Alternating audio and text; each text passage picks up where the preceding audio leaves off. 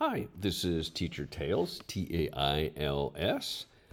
I'm Paul Carr, and this is a Father's Day Mantra, podcast 74.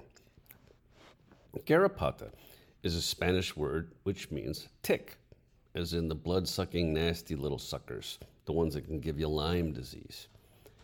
It is also a state park in Monterey County. In all the years I've trod up the hills of Garrapata State Park, I've seen maybe two ticks, and usually they're at home. Um, and not many more tourists than that either. Usually, if I run into people, they tend to be locals. Most tourists head 30 miles farther south to Big Sur parks. And I kind of hope that's where all the ticks are, too. In Big Sur, the touristas pay their dollars to park their cars in big tarred lots, and then they bang into each other as they ooh and ah the redwood trees. But those of us in the know skip Big Sur and we beat a quick path to Garrapata State Park.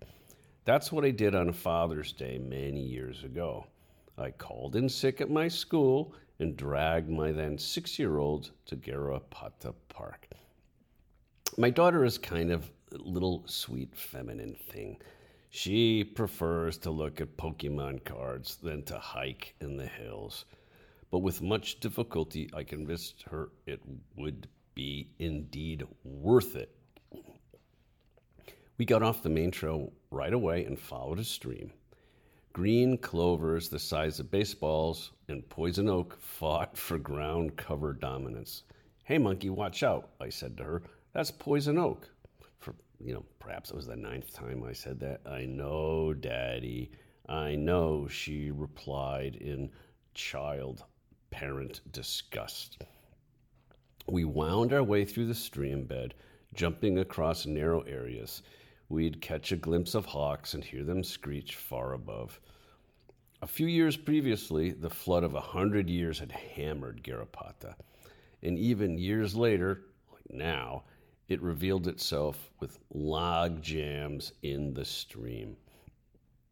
Every so often, fallen clusters of massive redwood trees, 20 feet or more in length, had lodged themselves in the center of the stream.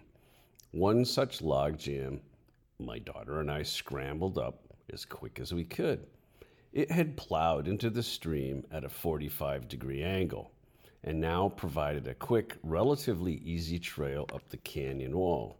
But this one wasn't 20 feet long. This was a good 150, 175 feet long. Like two nimble monkeys, we scrambled up the fallen tree. Finally, we stopped at a spot where still living branches made it hard to continue. For added safety, we nestled in those branches and we sat there legs straddling the tree.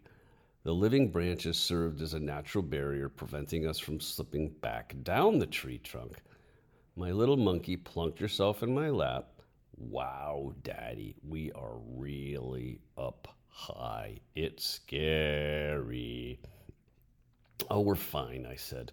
Let's just be super quiet and we'll see what we can hear and watch. So we sat. The breeze hit us, birds sailed overhead, and far below the stream gurgled, the wind moved through branches, and we sat. Minutes later, we heard other people, which surprised me, as most people stuck the trail and rarely followed the stream. Let's be real quiet, I said. And as soon as I said it, I wish I hadn't. It was a young couple, and they headed for the base of our tree. The woman, woman was dressed in a sleeveless shirt, no bra, shorts, and all of which she wore very well, I must add. The guide looked like a stud muffin, as my wife would say. I could just see Cupid dancing around these two. They stopped at the base of the tree and embraced, and I whispered to my daughter, um, let's not look, which of course is the wrong thing to say to a six year old in the woods, far up the tree, resting on a valley's edge. Why? she asked. I didn't answer, but I did shift us a little farther into the center of the heavily leafed branch so we couldn't be seen easily. Daddy, what's that? whispered my daughter as she strained to peer between the branches, and I had to look. The guy passed his female friend a roll of toilet paper, but not until he reeled off a good 20 ply for himself at least. Then the woman hiked around the corner, but the guy dropped his britches and cut a loaf right at the base of our tree. My daughter was very impressed. Wow, Daddy, that's a big one. Yeah, yeah, indeed. It is a big one. And you know what? People have to do it in the woods too. It's part of nature. So just don't look. But we did look. We couldn't help it. And then we started to laugh. Not too loud at first. Don't laugh, I said, which of course has the opposite effect. By now, the guy finished, and I can tell you he felt a lot better and would for a long time. His female friend returned as well. Then they spotted us. Jesus, there's a guy in a tree, said the male, you know, and made me feel like I'm a pervert and I had planned this all day. What could I do? I mean, I was trapped like a rat. I waved at him, and my daughter did too. Holy cow, he's got a kid up there too. The guy and his girlfriend packed up their stuff and hauled butt upstream lickety J split.